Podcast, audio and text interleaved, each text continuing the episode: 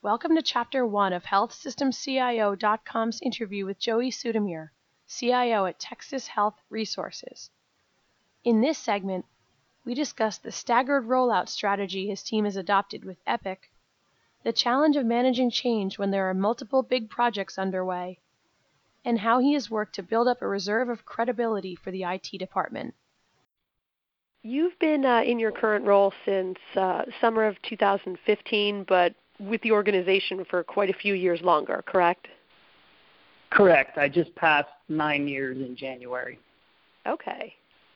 All right. So when you took over the CIO role of all of Texas Health Resources, what would you say were, were really the big projects you wanted to look at or the, or the primary goals you had in mind? Obviously, being an internal candidate is a little bit different as to the viewpoint you step into the role with. From my perspective, my goals then and now really are the same, and they're not so much project focused, and that is to just create a service delivery organization within THR that is based on transparency, collaboration, and trust. You know, at the end of the day, what we do in IT is very much like a black box to people who don't do IT and so ultimately, it's our responsibility to present any new initiatives or spending requirements in the most robust manner possible. But the reality of the situation is many people don't quite fully understand what we do. And so, so much of the success in any organization comes down to trust between the leadership and the department and the CIO who's serving in that role. So, for me, it's very important to continue to earn that credibility within our organization. And I think just by being collaborative um, and very transparent in everything we do and everywhere we spend our money is really the, the foundation for that. And so those will always be my high level goals for our department and, and my time in this role that, that aren't specific to any um, project or initiative because those obviously come and go, but fundamentals last forever. Right, that's a good point. And when you think about the, the projects, that's really just a, a way of, of meeting those o- overall goals and, and things that help take the organization there. That's correct. I mean, every every project or initiative is just another opportunity for us to prove that we're living to those fundamentals that I mentioned.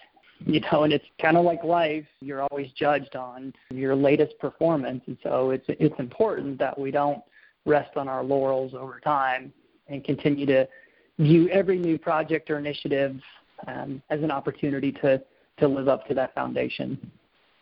Okay. Now, as far as the uh, the EHR, Epic is in place in all the hospitals at this point, or how is that working? Yes, partially. We have the um, clinical portion of Epic installed at all of our wholly owned hospitals and three of our managed joint venture hospitals. We have the clinical side installed at a about 75% of our physician practices, but we actually have two major projects that are underway right now to accomplish a couple goals. Um, on the inpatient side, we are in the process of migrating to Epic's revenue cycle systems okay. and patient logistics systems. So for those hospitals that are currently on clinicals, depending on where they fit in the schedule over the next couple years, they will be on Epic stem to stern. For our, our physician clinics, we are doing the same and rolling out the Epic Practice Management Suite and Billing Suite. And then for the remaining 25% or so of clinics that aren't on Epic EHR, we're migrating them to that. So by the end of 2019, which is when all our wholly owned efforts complete on both those projects. Our wholly owned hospitals for those three joint ventures and for all of our physician practices, in effect, we will be um, a full deployment of, of Epic, both clinicals and financials. Okay. So obviously that that's something that I imagine just uh, takes up a lot of time and resources, but uh, you can see what the end goal is there. Yes, a very big project. You know, candidly, we we were very early adopters of Epic. We were one of the first to attest to meaningful use in the country when when the program first started. But what's been ironic is if you view us now, um, most people think of us as a big Epic shop, and we are on the clinical side. But But the fact that we're just moving to Epic financials, whereas most organizations who've gone to Epic in the last five years have, have done the so-called Big Bang approach, mm-hmm. um, we've got a little bit of catching up to do from our Epic deployment. Right. What was behind um, the rationale for doing it this way, or was it just kind of how, how things fell?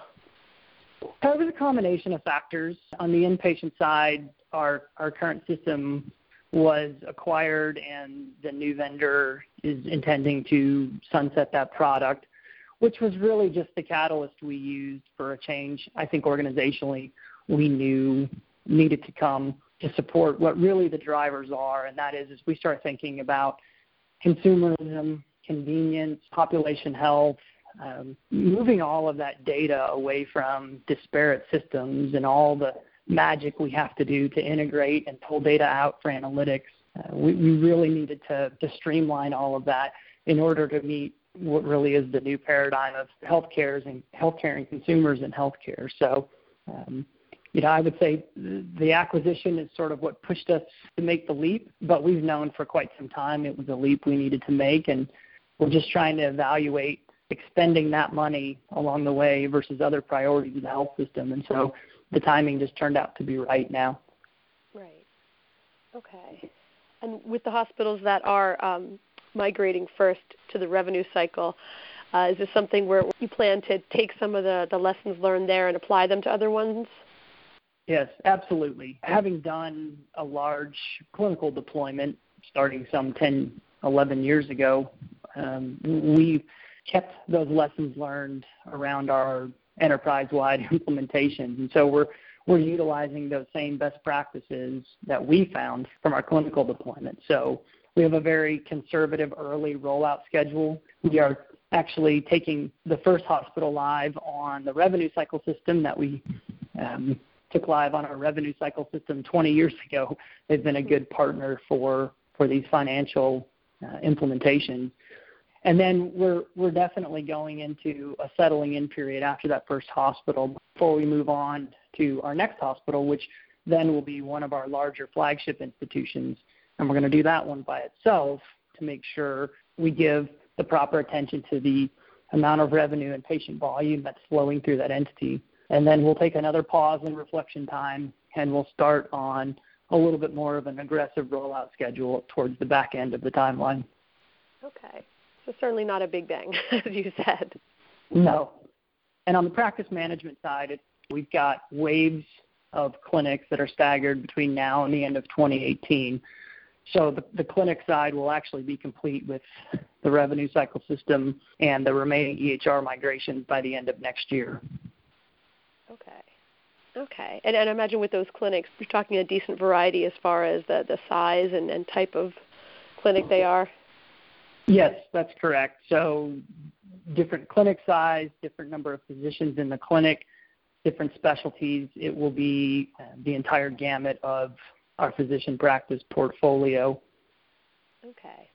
Now, um, as far as data management, I had read about a data center migration, and first off, what what point is that at right now? We are essentially in month two of what is a calendar one year project. So although we started planning in 2016, execution really began January 1st.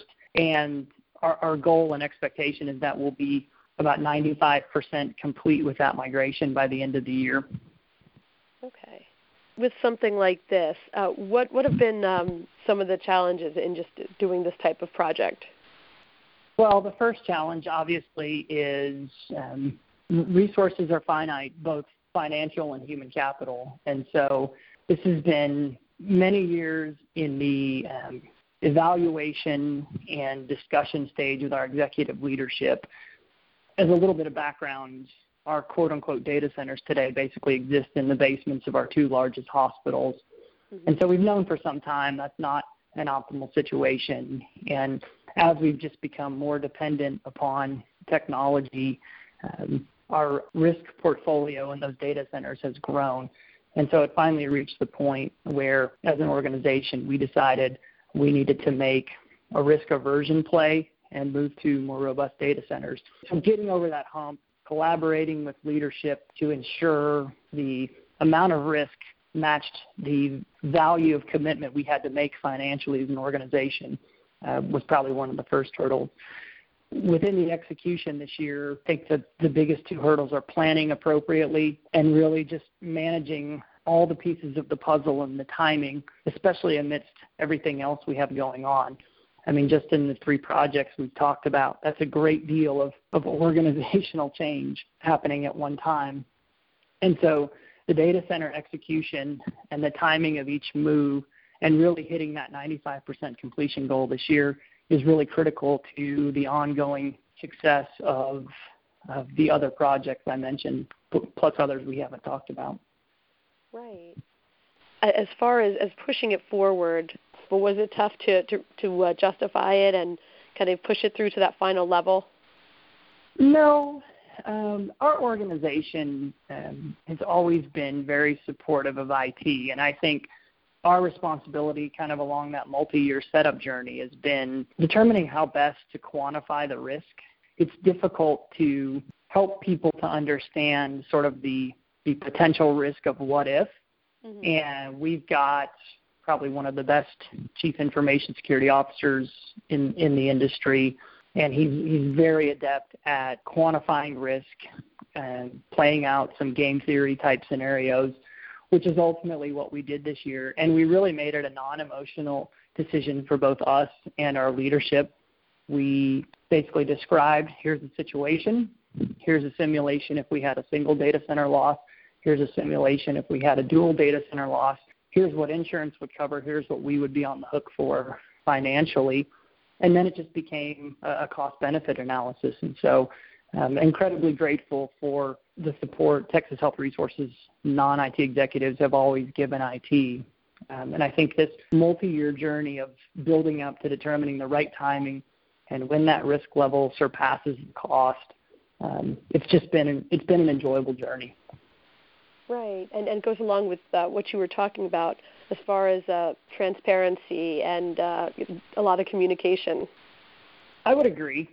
I'm not really inclined to chase things just to create work for IT or because industry trends say you should do something. Um, and so hopefully what that's done over time, even prior to me being in this role, is build up the credibility that when we approach our leadership about any type of initiative, um, the credibility exists that we're bringing that based on a real need. And, and ultimately, I try very hard to make things non-emotional, um, certainly not personal, so that any decision becomes, you know, these are the positives and outcomes of option A, and these are the positives and outcomes of option B. And we just need to weigh that against every other thing we need to do to advance our organization. Thank you for listening to this podcast from healthsystemcio.com. To hear other podcasts, visit our website or subscribe to our account in iTunes at healthsystemcio.com backslash podcast.